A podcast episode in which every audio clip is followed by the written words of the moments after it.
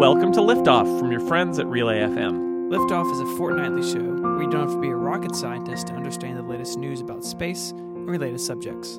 My name is Stephen Hackett, and I'm joined by the man of the moon, my co-host, Mr. Jason Snell. Let me out! I'm on the moon. Help! Help! How you doing? I'm I'm good. I'm good. It's uh We're gonna do something unusual in this episode. we are we are going to draft moons. we are Mostly, We're gonna draft moons. I think all but one are in the outer solar system. Yeah, there are not many good moons in the No. in the uh, inner solar system. Um, but we'll explain the rules of the moon draft after we do our uh, our pre-flight checklist. I think we should uh, hop on there first. What do you have in uh, in pre-flight? Uh, so uh, I wanted to point listeners to a couple stories about Virgin Galactic. They uh, this past week unveiled a new uh, spaceship two, and um, we haven't really we actually I don't think we've ever really talked about Virgin Galactic, but they're Yeah, they're in this race of of having a um a, a vehicle that could be reused and their thing is much uh, best I can tell and, and correct me if this is an unfair characterization but it seems very much um like space tourism type stuff Yeah. is their big drive right now at least And- that's exactly it. It's it's uh, you pay money and you go. You get to say that you were in space. Which would be fun, I think. But um, so anyway, so they they in 2014 they had a uh, a tragic accident uh, during a test flight in which actually one of the co-pilots was actually killed uh, back in 2014, and this is a new and improved version of that uh, vehicle. And Spaceship Two is actually two things. It is um, the the smaller craft that the pilots you know take up and and t- really t- touch the edge of space. Um, but it is launched uh, in air from a vehicle called White Knight 2. And it works, uh, if you're familiar with like the X 1 planes that were used, you know, these rocket planes used to break the sound barrier for the first time, where uh, it does take off and land like a like an airplane, but um, the ascent stage is part of a bigger craft. Yeah. So Spaceship Two kind of drops away, and then its rockets ignite, and it takes off already in the atmosphere. If that makes any sense. Mhm. Um, it's a complicated system. In fact, uh, in reading about some of that the reports on that accident in 2014, it's it's a very complex vehicle. There's a lot of things for people to do at certain times, and they think that uh, tragically that accident may have been um, uh, human caused at a point that there was a pilot error. And this this version is supposed to take care of that particular issue. Anyways, um, it's interesting because I think it's a very just from a vehicle standpoint, it's very different than what other people are doing. Um, but like SpaceX and uh, Blue Origin and even NASA are doing now, the return to the capsule design that the Spaceship Two is a return to like this X One design back from decades ago, which I think is interesting. Um, but so yeah, so they're they're in the news again, and they're supposed to start having test flights. I think towards the end of the year, and um, if they uh, are successful, then they will move march forward towards having uh, their paying customers on board, which I think is uh, wild, honestly. Yeah, because so they got to requalify um, this new design and all of that, and basically, uh, you know, keep doing test flights and make sure that it's safe enough to take up uh, paying customers. Yeah, exactly. pretty crazy. And we're going to return to my, uh, to be honest, least favorite vertical, but it's one that we have now. Uh, the space music video vertical. Did Did you watch this? Uh, OK Go music video. I didn't. Okay, so so because this is uh, radio, uh, more or less, uh, there'll be a link in Hmm. the show notes to it. But uh, OK Go, you may be familiar with. They do all these crazy music videos. My- yes. they do. They did one. I mean, it's years ago, like running on treadmills that were on, which seems like the most dangerous thing you could do. Um, but this one they did uh, in a, a vomit comet like fashion. Basically, you take an airplane very high and you do big dives with it, and so you get uh, short periods of of basically free fall. And uh, this whole music video is done, and it's edited together in a in a spectacular fashion, in which they are dancing around this plane and they're popping balloons full of paint and uh, they play with the gravity some so they'll do something and like they're turning it back on and they all land back in their seats it's a lot of fun um, and uh, we've got a link uh, to the planetary blog about it where there's actually some uh, like some, some behind the scenes stuff which is pretty cool uh, some behind the scenes video and, and a little bit of an interview about how they actually did it which is fascinating and it, it it really is fun. Um, I'm not a huge OK Go fan, but uh, the video was actually pretty enjoyable to watch. That's crazy. Yeah, I mean, this is like we know this from things like um, from Apollo 13, hmm where they've got uh, where they use they have some some weightless segments that they shoot, and they built a set uh, in, for Apollo 13 on the Vomit Comet, basically, uh, and it does flies these parabolas, and so you're in free fall for a small amount of time, and so they would shoot these these weightless free fall scenes in those brief moments that they were in that um, you know in that state, and but this is this entire music video shot using um, you know the same technique, which is pretty crazy. It is. Uh, hats off to whoever came up with that idea. And it seems like in the behind the scenes video, you get an idea of just how short those uh, windows of time are, and just uh, it really is an impressive editing feat. Yeah, it's it's it's almost like stop motion animation because they only have these um these short amounts of time to do it, and so they would then have to stop and then restart. Um, which is it's pretty crazy. So yeah, people should check that out. It's wild. I'm watching it now. It's it's uh that's cool. It, also, it, it it shows you the challenge of shooting something that looks um realistically uh, zero gravity uh, for like a sci-fi show because it looks zero gravity really looks strange, and it's Mhm. very hard. Like on the Expanse, the sci-fi series, there's a, a scene where they take a great effort to make it look like zero g, and the, then the woman comes out a door and she ties her hair back, and you can tell she's tying her hair back because they don't have the budget to show her hair floating in zero g anymore. So you know it's hard, but uh, that's pretty awesome. So you made a purchase this week. What what did what did you buy? I bought a domain, Stephen. I bought a domain. Out of control, Jason. You're out of control. No, this is this is I I just had this thought because we started the Liftoff uh, podcast Tumblr, which people can go go to. Um, and I thought it should have its own domain. And you know, liftoffpodcast.com is not available. Um, and Mike Hurley was nice enough to have spaceandcider.com redirect to it because he bought that domain a long time ago when we were talking about doing this podcast. But it turns out that there is a new top level domain that I was not aware of because there are so many that we are not aware of anymore. That is dot space.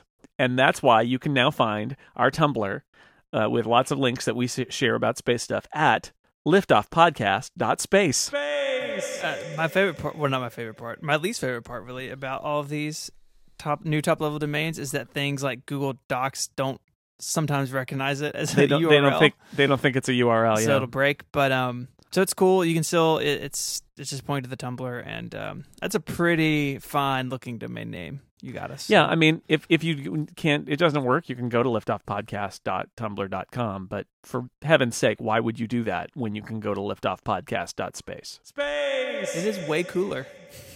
It really is, and that's why I bought it. Very cool. So this week, as we as we talked about, we are going to draft some moons. draft moons. So, Jason, for those who may not be familiar with how this will work, how will this work?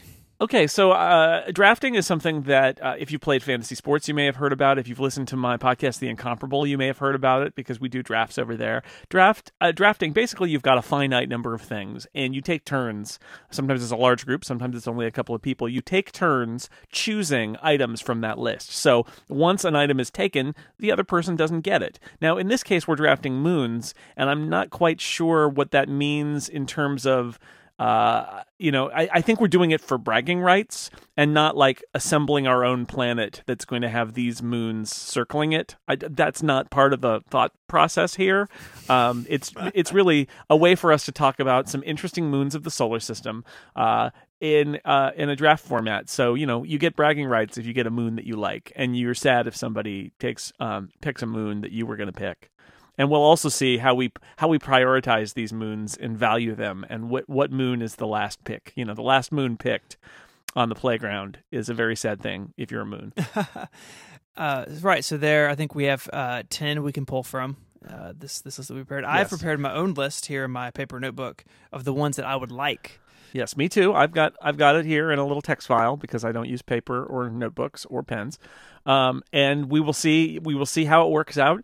I, I guess technically all moons are eligible, but it's unlikely. Uh, we we've we've already put in like the best moons. Yeah. So yeah, we and we we're and, and we're putting and we're putting Earth's moon on the board. It's a it's a it's a free space. Everybody gets Earth's moon because uh, just look up and there it is. So we we're not going to draft Earth's moon. These are other moons of the solar system. That is the uh, that's right. the deal. So you you have you are I I foisted this concept on you. So I'm going to let you have the first pick in the moon draft. All right. Well, I uh, I'm going to start, and I'm going to go big. So I'm going to pick Titan, which is Saturn's largest moon. It is the second largest moon ever, but I like, or at least in our solar system. But I like that it's Saturn's uh, largest moon, and I I picked it for really one, um, uh, really two things I would say, and and Okay. uh, the first is that it appears, as far as we know today, that it is the only object in the so- solar system besides our dear Earth that there is evidence of stable bodies of surface liquid. It is Mhm. believed that Titan has uh, surface lakes of liquid methane, which is cool. Uh, not something you really want to go skinny dipping in, but I like the fact that there's uh, evidence of, of stable uh, liquid on this surface. You don't Right, get that a lot of other places. You get a lot of and- frozen stuff. Who cares? And we've talked about how it's this weird, it's the weird super cold chemistry where, where uh, at these temperatures, the things that we think of as liquid, like water, are hard as a rock, but things that we think of as gas are liquid, like methane, and it's methane that you know, methane lakes on uh, on uh, Titan. True.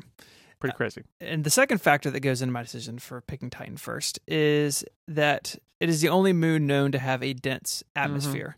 That's my favorite thing about Titan. It's got that thick atmosphere. Right. A lot of moons have uh, evidence of thin atmosphere, you know, that, that may just even be off gassing from the surface, not really an atmosphere. But uh, Titan's atmosphere is believed is to be like 98% nitrogen, uh, with the rest of it being methane and, and hydrogen, which is pretty cool.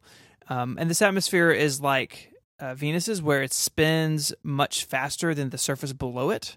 Which is interesting, and it is believed to be twice as thick as ours. So Titan really swung for the fences when it when it came to uh, atmosphere. It, it said, you know what, we're gonna go all the way. We're gonna go twice as uh, as thick as what Earth did. Yeah, it's it's it's uh it's it's uh punching above its weight class to use a different sports metaphor. It's it's like I want a planet atmosphere. Um, you know, even though I'm a moon, I got a planet level atmosphere. This is also why when we fir- took our first pictures of Titan, it was essentially a featureless ball because it's got this smog at the the top of the atmosphere interacts with um with the solar radiation and it, and it creates this smog. Um, and so we've had to fly probes past it that are uh, capable of imaging uh, at different wavelengths that can see through the smog because visible light it's just a, a featureless ball and uh, of of uh, of atmosphere like Venus. exactly. So uh, so Titan is uh, is my first pick. Um, I wanted to throw in it's a good it's a very good pick. It was high on my list. Um, and although not first on my list, so I, I'm okay with that. Um, uh, the other thing that I really like about it is that Titan is one of only uh, four uh, planets or moons in the solar system that we've soft landed a probe on. So, you know, we've sent probes and people to the moon. We've sent probes that have landed on Venus and Mars. Um, and then we sent the Hy- Huygens probe to Titan. Uh, and so that's pretty cool. Outer solar system lander, right? There's no no place to land on Jupiter or Saturn or all that, but but uh, off of Cassini, the Huygens uh, probe, Huygens probe, Dutch Dutch pronunciations are hard. Um, anyway, it's uh it, it landed and was uh, operating for a little while and took lots of kind of cool pictures from the surface of Titan, and that's pretty awesome. We've yeah we've landed on some asteroids and a comet if you want to be picky, but the idea that we've landed on on an outer solar system moon is uh, pretty cool, and it was Titan. So uh, lots of things that are great about Titan. Yep. There'll be a, a links to all the moons in the show notes, and if you scroll down the Wikipedia page for Titan, there's uh, an image from Titan's surface, and it's um it's pretty spectacular when you think about how far away that is. I am with the second pick in the moon draft. I'm going to pick Europa. I love Europa. Um, this is Jupiter's sixth m- closest moon. It's the sixth largest moon in the solar system. But the thing that makes Europa amazing is that it's the first moon where we really realized that there was liquid water in eh, somewhere other than Earth in the solar system, and that is huge in terms of the search for life. So um, th- this is uh, it's got that tenuous atmosphere like all the other moons that aren't Titan have, so it's not going to win that battle.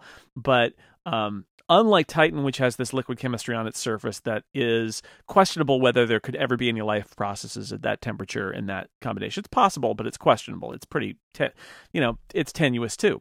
But um, here, the idea is that it's an ice ball at the surface, and there's a thick ice shell around it, and then inside that is a, massive liquid ocean. More water, I believe, more water than is in the oceans of the Earth, because it's just it's like um, at that at that point in Europa, um, it's water. There's just water inside it. It's like a it's like a little um, insulated water ball orbiting around Jupiter. Um, pro- probably doesn't interact with the surface other than sort of cracks that bubble up. Right. Um, and and some some probably a little bit of cryovolcanism. Um, and, and and as we talked about um, with Emily Lakdawalla it's uh, it's got a rocky uh, rocky floor probably uh, at the core which means that there could be um, geothermal vents in the core. And that means that it is probably the best place in the solar system other than here where we already have it to look for life. Um, it is a, it, it is a place that um, that was depicted in Arthur C. Clarke's book 2010, uh, which I really liked actually, um, better than the movie. There is an amazing scene about a Chinese space probe that lands in, on Europa, and then there was recently there was the movie Europa Report, which was a sort of low budget indie science fiction movie that I liked a lot. Um, that is about uh, astronauts going to uh, Europa and seeing if there's life there. Spoiler why would you make a movie if there isn't life there? Um, like the end of the movie is like, well, I guess we just go home. Like, yeah, cool. that's it. We're done. Um, and then uh, so so it's captured the imagination, which is one of the reasons it's certainly captured mine. One of the reasons I like Europa. Uh, so and and then in terms of politics, this is the moon where Congress keeps saying to NASA, no, no, no, you're going to send a probe to Europa and you're going to land something on it. And NASA's like, yeah, we'd really rather not. And Congress says, here is money, go do it. And, and NASA's like, all right, I guess if you'll give us money, we'll work on it, but we won't work on it fast. so that's Europa. It's there's a whole story there, and it may be the next solar system body that we land a probe on um, in the 2020s sometime. We'll see. So my my next pick, the third in the draft, is uh, Neptune's largest moon, Triton. And uh, Triton, I think, is is uh, sort of a sleeper moon. It's not, and putting these notes together, it was initially not the most impressive. It was not highly rated at the Moon Combine, but now no, but it what, is, uh, it's shining. But I think what Triton uh, lacks in Flash, he makes up for in strangeness. So uh, it's the only large moon known to have a retrograde orbit, and uh, what this means is that the orbit the moon takes is in the opposite direction to the planet's rotation, which is uh, interesting because there's a uh, a school of thought, and I've read a lot of differing things on this, but there is a school of thought that this orbit, uh, and in conjunction with the fact that Triton's composition is similar to Pluto's, is that Triton may actually not be a moon, but or didn't start life out as a moon, but maybe a dwarf planet or a Kuiper Belt object that yeah. got pulled into uh, orbit around Neptune thanks to the planet's gravity. Thanks, Neptune. Well, I mean, Neptune actually is so influential. It's a it's a thought leader in the outer solar system. It's it's very influential. Uh, its gravity, you know, it defines a lot of what happens out beyond Neptune's orbit. So so it would make sense, and and the idea that the reason that most planets and moons spin in the same direction is because they were formed from more or less the same material, and so they're and they're as was the whole solar system, and so you know that that's a sign that everything is probably normal, and when you get something that's going like the wrong way, that's probably not normal. Exactly. So I, I like that about it, and um, I think we should point it's out backward. Too, yeah, it's backwards. It's a backward moon. Uh, Triton is is several moons have this, but um, there's uh, geological activity on Triton. Uh, we've spoken about um, volcanoes way back, several, like maybe the first couple episodes. Um, so parts of the surface have been re-smoothed. So there's this a way of uh, estimating the age of a surface based on the number of impacts seen, right? So the the older the surface is, the more craters will be there because things crash into it. And large parts of Triton have been smoothed over by these uh, basically nitrogen gas, uh, ice, some dust uh, flowing out uh, and resurfacing, Mm-hmm. which is pretty cool. And so, uh, so Triton is backwards and smooth. So there you go. That's neat. Another ice ball. That's number three. Uh, yeah, and and uh, we only have the Voyager flybys to get a good look at it. That's right. Yeah, uh, that's true for several of these uh, these outer solar system moons. That everything we know is from from one mission, uh, and uh, there's still a lot left to explore out here. Yeah, I mean Voyager two basically grabbed uh, Uranus and Neptune and the moons, and that's all that we've done.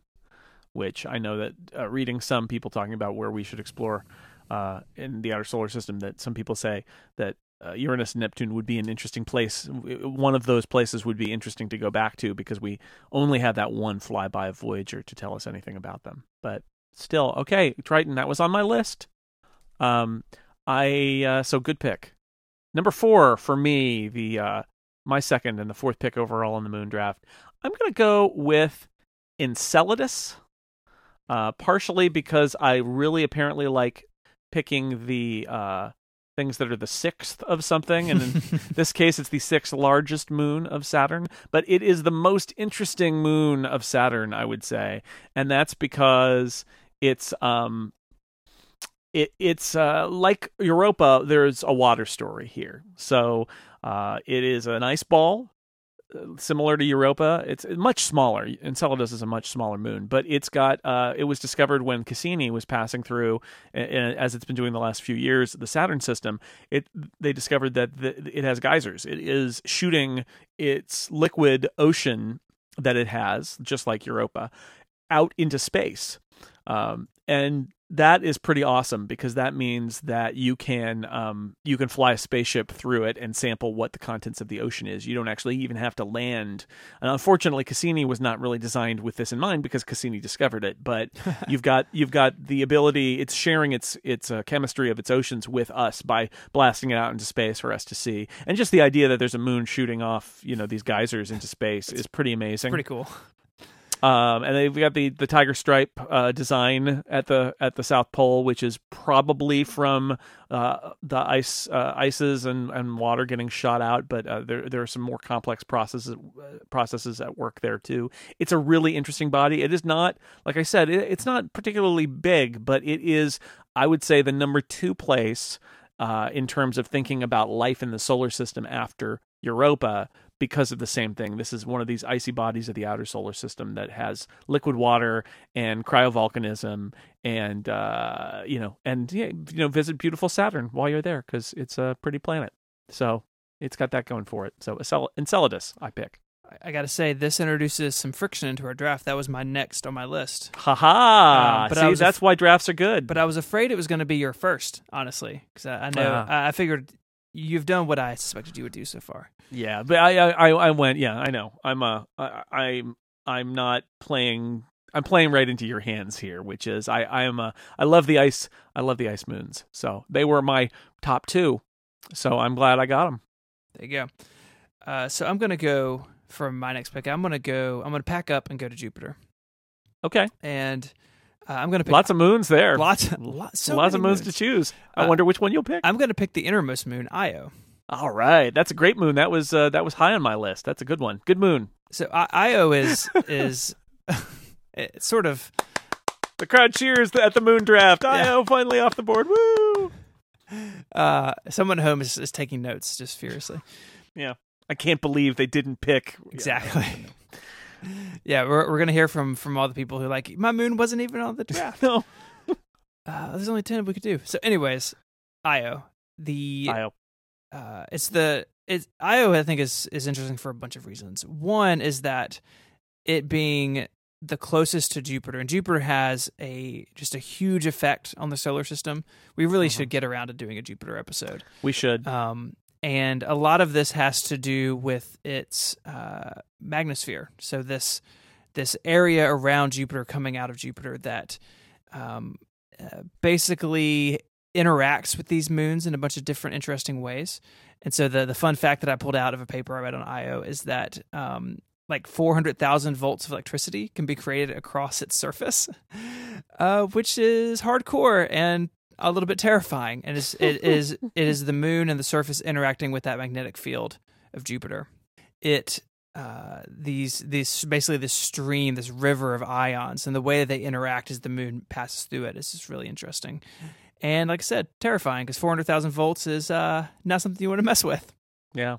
It's the you're going to talk about the I mean volcanoes are the thing that blow me away about. I mean just looking pictures alone make this a high draft pick because it looks like no other surface I think in the solar system because it is this um sulfur coated volcano scarred weird yellowy orangey Yeah. uh, moon. Uh, the first time the Voyagers flew past it, the first time it was it was imaged closely, um, people have just been you know people were blown away by it. It certainly captured people's attention because it's it's like nothing else because it's getting squeezed constantly by the massive gravity uh, and you know the tidal forces of, of Jupiter. It is um, unlike anything else in the solar system. Yeah, so that it's got this silicate rock and iron cores believed, and then the surface is smoothed over by basically volcanoes of sulfur. Like you said, it leads to this red and yellow and white just tapestry of color across the surface.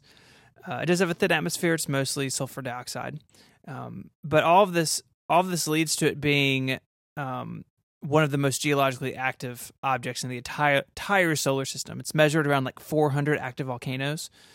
Uh, and it's very the surface is like we talked about uh, a couple months ago. The surface is being refinished just all the time by all this activity, and the colors really are spectacular. And a lot of these moons are sort of white or blue or silver, and this is just like red and yellow and orange, and very different from its from its neighbors. Yeah, it gets beat up by Jupiter, and this is the result: is that it's just yeah, it's spectacular and and so strange, so strange a place, not like any other place. So that was that was moon number five. All right, so I think technically we were going to go to ten, so we're halfway through. It's true. I think we should take a halftime break. Okay, that's great. As as is a classic uh, tradition, we'll take a halftime break and tell you about our halftime sponsor. It is lo- our longtime liftoff sponsor, Luminos. Uh, what's really great is we're talking about moons, and uh, so I'm going to talk about moons in Luminos because if you are having trouble picking your favorite moon, I, I doubt that. I think you're already angry at us for picking for not picking your favorite moon yet.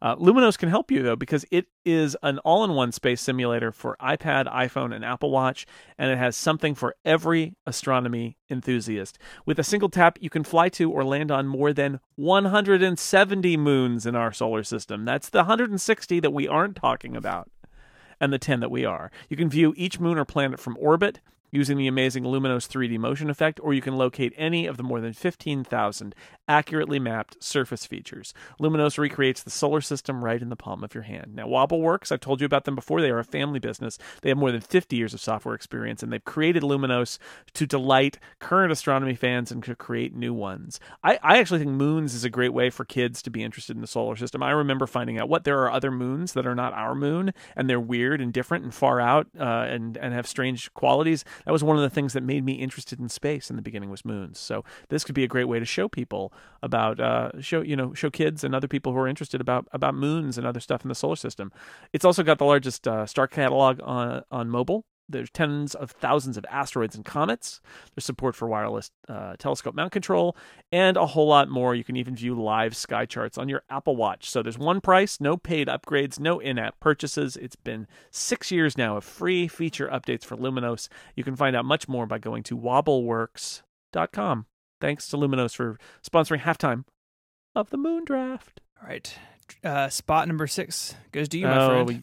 I gotta make I gotta make a decision. So I'm gonna um now I gotta cross out Io. You uh and so with my pick, uh my third pick, I'm gonna stay icy.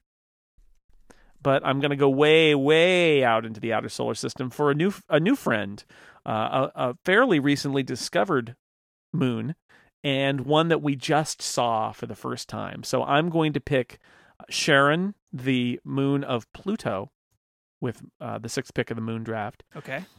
it is uh, Pluto has other moons, but this is the big one. It was discovered in the 70s, actually, when uh, telescope imaging came became just powerful enough that they could tell that Pluto kind of looked like it had a bump that moved around, and they said, "You know what?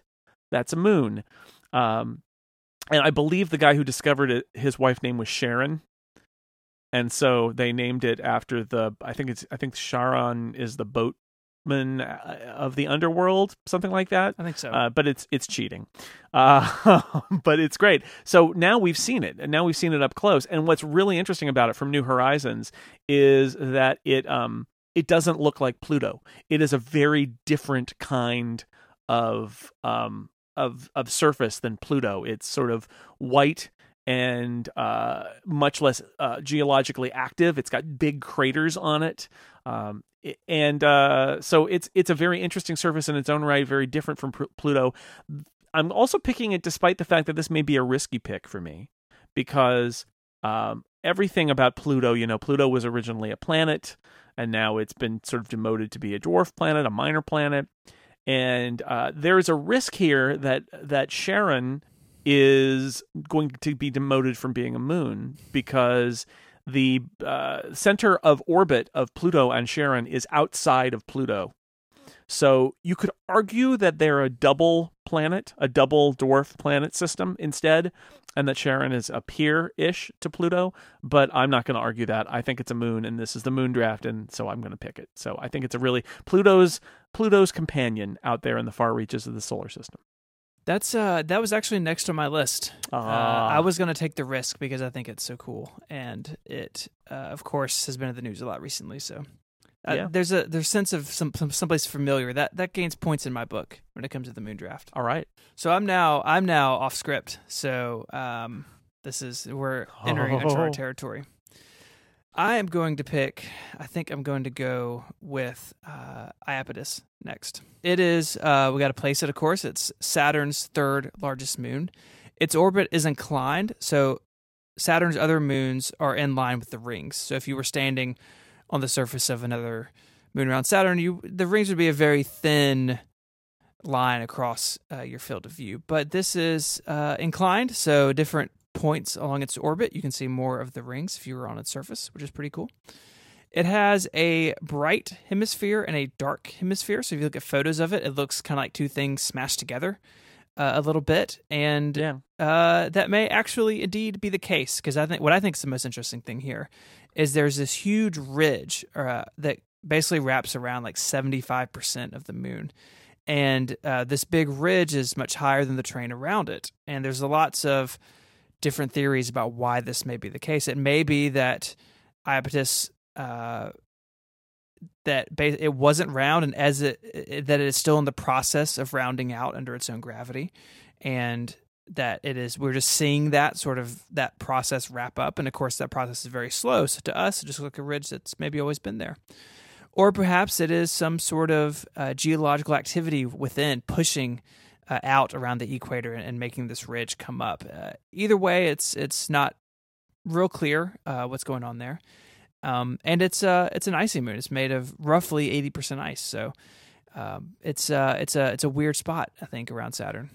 I like uh, I like a mystery, and this has got it. Also, it seems unclear. I thought that it was clearer now, but it seems like there's still some questions about why it's got the dark. So its its leading hemisphere, go as it orbits, is dark, and then its trailing hemisphere is light. And actually, if you look, depending on the angle, what's funny about it, and one of the things I like about it is there's like a splatter pattern so that if you're if you're seeing kind of the edge of the dark there is a region where it's sort of splattered Mhm. with with the dark material um, and then it turns and i believe this is the object in the solar system with the most variation in uh in its brightness because it's got this really dark half and really bright half um and it's just cool the idea that it's it's got this uh, strange process that is uh, making it uh, like this dirty moon on the front side, Yeah. and on the back side it's super bright and icy.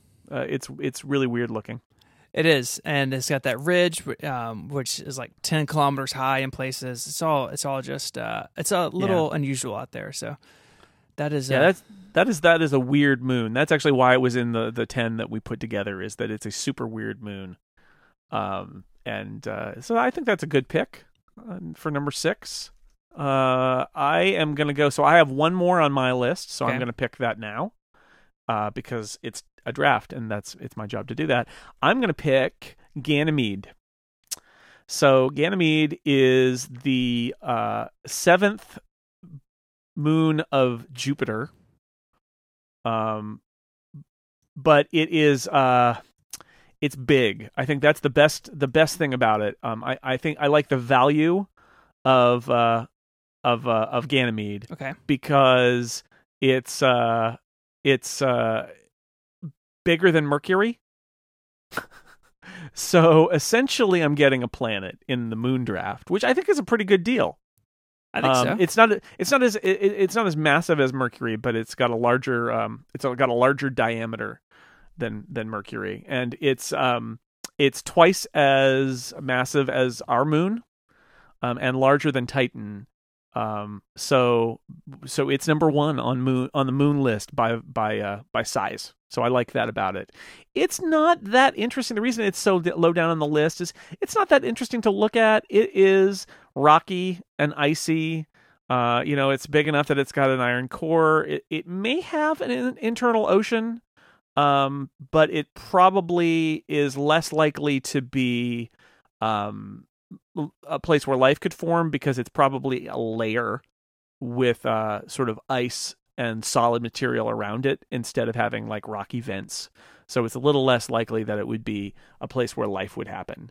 Um, it's uh, it's the only moon with a magnetic field because it's got the rocky core, but it's at Jupiter, and Jupiter's magnetic field, as you mentioned with Io, just totally overwhelms yeah. it. So, Yeah. you know, never mind. Uh, but it's still it's a really interesting uh, it's a really interesting place, and uh, it's got the planetary value going for it. And the other thing I'll say about it is that again, I'm going to go back to science fiction. Uh, there's a book that I read when I was in high school that I really like called The Gentle Giants of Ganymede, um, which seems like it would be a, a book from a time when uh, people didn't understand about Ganymede, but actually it's not. It's it's um the science in it is pretty decent. It's by a guy named James P. Hogan, who was the science fiction writer who lived in my hometown, and uh, it's uh it's a sequel to his book Inherit the Stars, which is also pretty great. I think I mentioned that on a previous ep- episode of this podcast, and it does involve a crashed uh, spaceship, an ancient crashed spaceship that they find on Ganymede. Um, and so that's uh, that's uh, pretty cool. So that was enough to tick it over. Plus, just like I said, it's planetary value for a moon price. So Ganymede.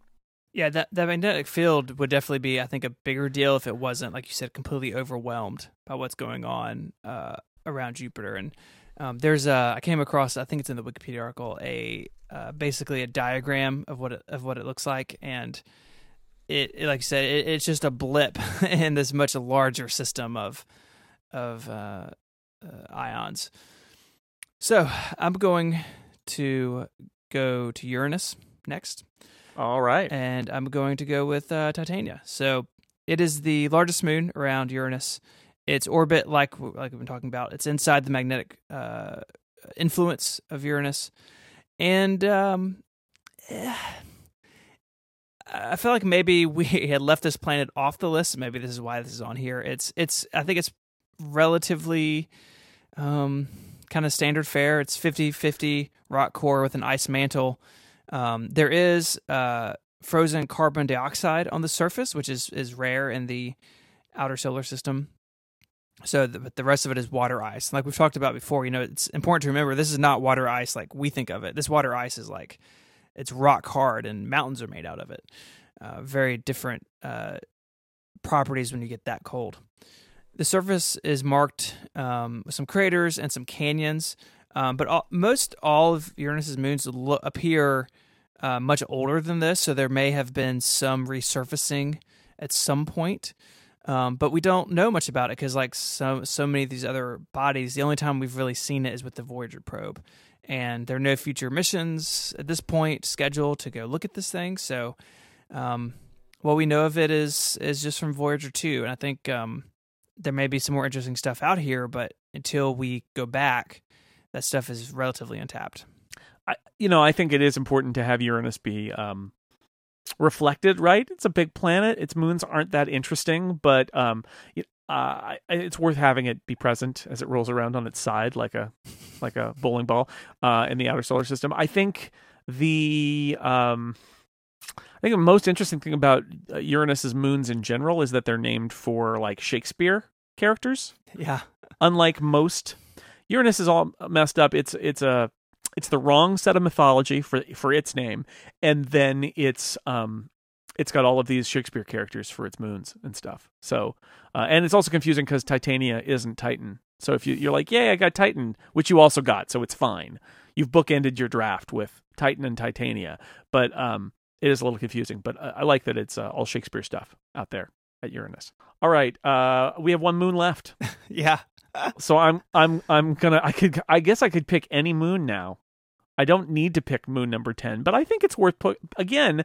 Some planets need to be represented here. So with the tenth pick, the last pick in our moon draft, I am gonna go with Phobos. Okay. The the larger of the two Martian moons. Man, your pick has a deadline on it, I guess. Yeah, it does. Well, okay. In in in 50 million years, that I think that's a little bit like saying when you draft a, a football player out of college that you know he he's probably not going to have to retire when he turns 40. Like, yeah, that's that's true. Okay. But but it's good. Let's live live for now. In fact, some discussion, I'm going to I'm going to up my game here a little bit. Some discussion of Mars colonization says that what we what we need to do is not the the um, surface of Mars because it's got the perchlorates in it and stuff like that may not actually be particularly hospitable for humans. So, one thought that some people have had about us exploring Mars is that we set up an outpost on Phobos and that basically use it as a space station. And that and from that vantage point, why would you send humans to Phobos and not down to the surface of Mars? Well, one advantage you would get is you could control all of your robot probes and rovers and stuff remotely without the many hours of time lag. You could basically control them from you know from Mars orbit in real time, which would allow many more uh, many more things to be done in terms of exploring the surface of Mars because you could like virtual reality drive a Mars rover around. And we can't do that now because we're too far away. So Phobos actually, in some people's minds, might be uh, the beachhead that we use to spend much more time at Mars, maybe even before we ever land people on Mars. So I think that's interesting. It, I was always, as a kid, disappointed by Phobos and Deimos, the two Mar- Martian moons, because they're like captured asteroids. They're not round. They're they're very sad. It, it actually shows you how lucky we are uh, to have our big, nice round moon that we've got because uh, Mars, you know, Venus and Mercury got nothing, and Mars has these two rocks that yeah. go around it. Yeah, but, Phobos is not very big, right? It's like 27 kilometers long. Yeah, it's yeah, it's a potato. It's a little potato that's circling around Mars. But like I said, I think interesting in the sense that you could use it as a beachhead. Um, and uh, as we've reported in previous episodes, it will break apart at some point, and that will be sad. And we'll say RIP to Phobos. But in the meantime, it could be interesting and useful, and uh, it gives Mars some extra character to have those little guys up there floating around. So why not throw it in as a as a, a little bit of a pity pick at number ten? But there it is, Phobos. That's a good draft. We just there's had. a lot of moons, a lot of interesting moons in this solar system of ours, don't you think? Yeah, it's you know it's, we have the best one though. I think we have the best one. Well, it's definitely the closest. I think um, I think what I was impressed with in preparing for this is just the the vast um, uh, diversity in them. Right, that you've got small, fast, icy moons. You've got giant ones shooting sulfur. So you have ones with atmospheres. Just, the whole, just the whole gamut is covered in the in the solar system. Yeah, they've got personalities. I mean, some some of them are samey. Uh, a lot of the ones we didn't pick, it's like these little moons around Saturn and and and Jupiter that are not as interesting. But um, a lot of them have uh, some remarkable personalities, and it shows you the diversity of of uh, of planetary bodies just in our own solar system, you know, let alone when you start to think about exoplanets and what might be happening around those. And the fact that people who talk about exoplanets, one of the things they suggest is that, you know, life in other parts of the universe may not end up have having evolved on uh, planets, but pot- potentially around uh, on moons around bigger, you know, giant planets. So Eh, you know that that's a possibility too but even in our own solar system where that isn't what happened there's a lot of interesting stuff going on around planets. Moons are not boring. Moons are in some cases i think moons are the most interesting thing about some of these places. I think so too. Hmm? so uh let's yeah. hear it for moons. That was good. All right, so I so so you've got Titan and Triton and Titania. wow. Plus Io and Iapetus. So you've got the three T's and the two I's. Yep, and I got three of my top five in my paper list. That's good. I got I I got uh I got about that. I got I got three or four of the ones that I was hoping I would get. Um Okay. but you did snipe a couple of mine. There you go. Uh, but but I got Europa and Enceladus. I got the I got the water the water E moons. Uh, I got Charon, which is a, a little bit of a dark horse, but I like that we know much more about it than we did a year ago. Uh, Ganymede, you know, it's big. I'm going for volume there, and then and then uh, yeah, Phobos. It's uh, not real estate speculation long term, but still. yeah, well, hey, if we land there, then I think that pick goes way up in value. Oh yeah, well, it's I'm taking a chance. Take you, at the bottom of a draft, you take a risk that's right. on a moon that might have some upside about it. There you go. I like that. I like that that way of thinking. So, if you want to yell at us about our moon picks, there are a bunch of different ways you can do that. You can send us an email. Uh, if you go to the show notes for this week, uh, relay.fm slash liftoff slash 15, all these moons will be listed in the order in which they were picked. And there's a contact link there on the sidebar. You can check us out uh, on Twitter at Liftoff Podcast. You can in touch with Jason on Twitter. He's at jsnell and, of course, writes six, sixcolors.com. And I am ISMH on Twitter and write 512pixels.net. I would love for people to write in and, and tell us what uh what moons that they love that we didn't select in our top ten moons. Build your case for the moons Yeah. that we left out. And uh, maybe there'll be a second a second round someday. You can, uh, of course, uh, find both of us writing and linking to stuff uh, on the uh, the Tumblr at uh, liftoffpodcast.space. Man, that's gonna be so much fun to say. and uh, so, yeah, I think I think that uh, does it for this uh, fortnight. I think so. Uh, we've got uh, a fortnight is uh, fourteen days, and uh, we've got ten moons. So that's uh I don't know what the math is there, but that's a lot of moons. Till next time, uh, say goodbye, Jason. Goodbye, everybody. Uh, may the moon be with you. Sure. Adios.